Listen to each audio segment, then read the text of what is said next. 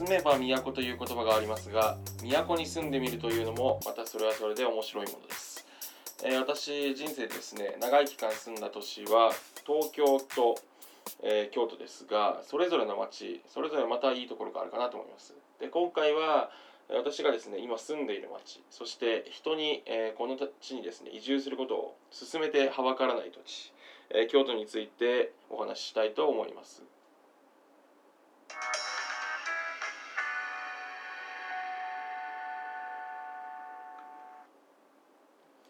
えー MC がその「これっていいよね」今回ですねちょっとスキップになってしまっていた、えー入門シリーズで「京都っていいよね」ということについてお話ししたいと思います。で私がですねあの京都を進める理由は3つほどあるんですがその前にですねえっと今私が考えていることについて話したいんですけどあのこれですねなんか文化人類学者の著名な方が言ったのか誰が言ったのかちょっと私覚えてなくて思い出せないんですけどえっとですね新しいものは辺境異境からやってくるという言葉があるそうです。でそれが指していることがどういうことかっていうと文化の中心にあるものとかっていうものと全然違う場所地域考え方を持った場所から、えー新しいものが生み出されると。でことですねあの京都というのは、えー千年の都としてですね文化の中心であり続けたとは思うんですが今は、えっと、例えば東京と比較するとですね、日本国内だと異境と言える土地なのかなと思います。でその場所にありながらですねただ後々私説明するようにですね京都ってすごいこうエネルギッシュで伸び伸びした雰囲気があって新しいものを生み出すのにうってつけの場所だと思うんですよね。なんで私はですねその京都って場所に身を置いて、えっと、その異境から新しいものを生み出そうということを考えているというのが、私の今の考え。でまさにですねちょっと画量転生というか、えー池の縁にいるですね恋が飛翔の時を待っているというのが私自分そういうふうな状況だと思ってますので勝手に。なのでえっとですねそういった形で新しいものを生み出すために京都に来ないかというのが私が、えーいろんなですね主に東京にいる友人とかに,、ね、に言ってはばからないことなわけですね、えーリモートワークなんでね別にいいじゃんというのが私の考えです。で知ってじゃあですねそれはじゃあなんでそういうことを、えー強く主張するのに至るのかっていうのをちょっと3つほどですねポイントを挙げて話したいなと思います。えっ、と住みよいというのが一つでですしもう一つはえっ、とその街にいる人間がすごい若くてエネルギッシュだと。でので伸び伸びしてるよというのが2つ目。で3つ目はですね私のその今の交友関係おもろいよと。いう3つから京都っていいよねと。いうことにつながってるわけでしてえそれぞれですね一つずつ説明していければなと思います。まず一つ目、え京都住みよいって話なんですけどこれはえっと私本当にちょうど1週間、えー先週ですね1週間東京行ってましてでそれはそれであのすごいですね。えーなんですか楽しかったというかあの実りもありましたし、まあ、一方であの目が回るほどちょっと忙しかったんですけど えっとですねあの 京都に着いた時に私率直に思った感想です。なんかホッとするなと思ったんですね。でそれは、えっと、私自身が京都に今もう生活の拠点があるからっていうこと以上にもっとですね別の次元で京都の方が落ち着くと思ったんですよ。でそれは私なりにちょっとですねえっと2つの要素に分解してみました。で1つ目は、えっと、高い建物がないっていうのが大きいと思いましたね。これはあの東京との本当に対比なんですけどこう東京ってあの首都圏一番中心の方なんて本当に商業圏なんてビルがひたすら立ち尽くしててあのものすごいこう道も舗装されてるし圧迫感ありますよね。なんか高いものが多いというか空が見えないっていうんですかね。京都はもう着いた瞬間あの建物の高さ制限があるんで空がよく見えるんですよ。でなんかこう広々した雰囲気を感じるんですよね。それがですねなんというか結構無意識にものすごいこうあの生活する上で落ち着きをもたらすんじゃないかなと思います。でこのね高さ制限結構ミソやなと思いますね。うん。あの意外とバカにできない効果があるというかえっ、ー、と京都のこう独自性みたいなのを打ち出す一つかなと思いますこう遠くにですね常に盆地なんでこう山並みが見えるんですけどそういうこう自然の風物が遠くに常に見えるっていう状態がある種好ましいんじゃないかなと思いますね私は。でもう一つ目、えっと、町としてのオンオフがメリハリがよく効いてるっていうのがあのいいところだなと思います住みよさにつながってると思いますね。っていうのも、えっと、対比としてね東京ばっか出すのもあれですけど東京はちょっとこう首都圏商業圏であとはちょちょっとこうコピーされたものというか、えっと、生産されて繰り返されてるものみたいなのがちょっと多すぎるかなと思いますね。ずっとビル続いたりとかずっと同じような舗装された道が続いているでえっと何て言うんでしょうコンクリのこう人工的な生産されたものに囲まれているっていうのはちょっとですねあのストレス見ようによっては人間も所詮生き物なんでストレスかかりやすい気がしなくもないですね。でえっと京都のオンオフっていうところだと一まあそのある意味で街がコンパクトなんでその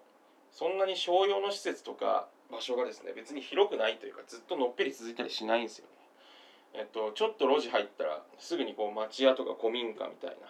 本当に木で建ってて、えっと、あの昔からあって落ち着きがあってしかもこう背背丈が低い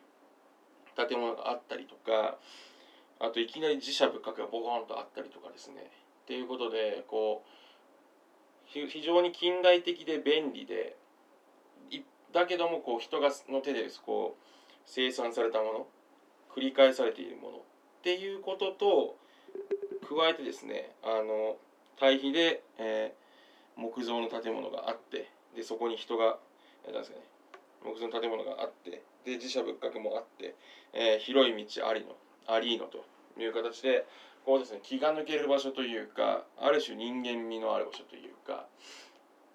というのがあると。ので、えっと、非常に街としてメリハリが効いてます。そうすると精神的にもですね緊張が張り詰めた状態みたいなのが長く続かないんで住みよいんじゃないかなと思います。えー、2つ目はですね、えー、街にいる人が若くてエネルギッシュだということですね。これはですねあの京都ってほんまにあの町のサイズに対して大学がむちゃくちゃ多いんですよね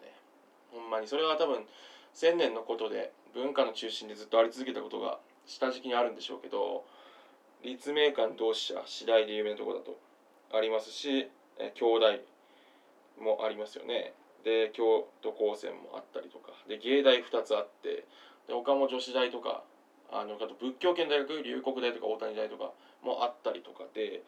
とにかく聖火大とかもあるんですね。とにかく大学が多いですね。でそういうことによってえっとですね示すところ学生が多いんですよ。なんで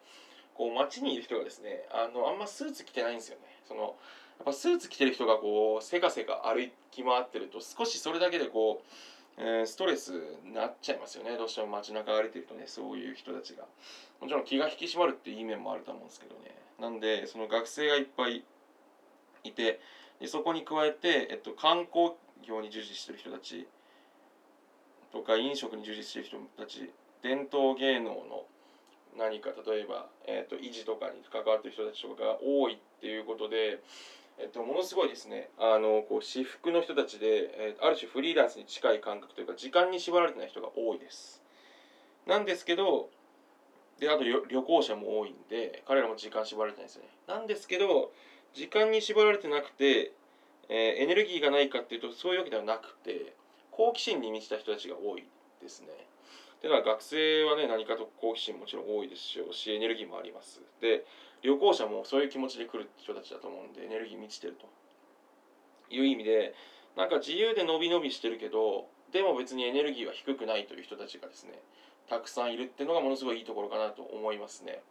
でこれがあの冒頭私が申し上げた新しいものを生み出すための磁場としては結構好ましいんじゃないかなと思いますよね。周りにこう制約を特に受けったりして焦らされることもなく好きなことができる環境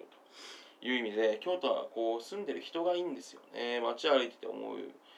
いますよね、えー、そして最後に3点目です。3点目はですねあの私の周りの友人関係今盛り上がってるんですよね。これはその何つったんでしょうね。うんとなんか78月に急にそのたくさんみんな彼女ができたりとかね。なんかそれ象徴的だったなと思うんですけどこう新しいことが始まってる感覚がすごいあります。でそれはなんかシェアハウスが私の家の近くにあってそこにそう45人友人が住んでるんですけどうん彼らこうなんですかねエネルギーがあって自由でこうなんですかね人間たちが集まってしかもそれが伸び伸びしたこの京都っていうフィールドに放たれることによってこうどんどんなんかいろんなことやってますよね。何を具体的になんかボクシング始めたやついたとかそれこそなんか友達の輪もその友人たちに引っ張られてどんどん人が新しく来て知り合いも増えてますしその何ですかね最近だとなあのアメフトのアメリカのアメフトのリーグの選手ドラフトして戦うやつやってみようぜって話になったりとかなんかヒップホップのライブ聞きに行くかとかみたいなこととかですね。その小説の会っていうのをやってるんですけどそこにその芸大生呼んでみようかとかこう新しいことが始まってるというかいう感覚があって今結構盛り上がってるんですよね。なんでその人が集まることってその新しいものを生み出す。でこれ私冒頭から言ってる新しいものを生み出すっていうのはさまざまな意味でですねそのビジネスみたいな意味でえっと何て言うんでしょう。もちろん今やってる仕事の中でまた新しい何て言うんですかね価値を会社にこう還元するようにしようとかいうこともそうですしそれにとどまらない範囲でなんかチャレンジビジネス的なチャレンジもあるでしょうし芸術的なチャレンジもしていこうとかあとはイベントごとどんどんやってみようとかいうこと本当さまざまな意味でなんか新しいこと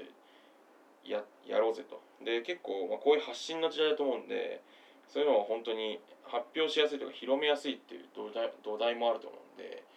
なんかいいですよね。そこでなんででそういう地場って時はそうじゃないですけど1920年代のパリじゃないですけど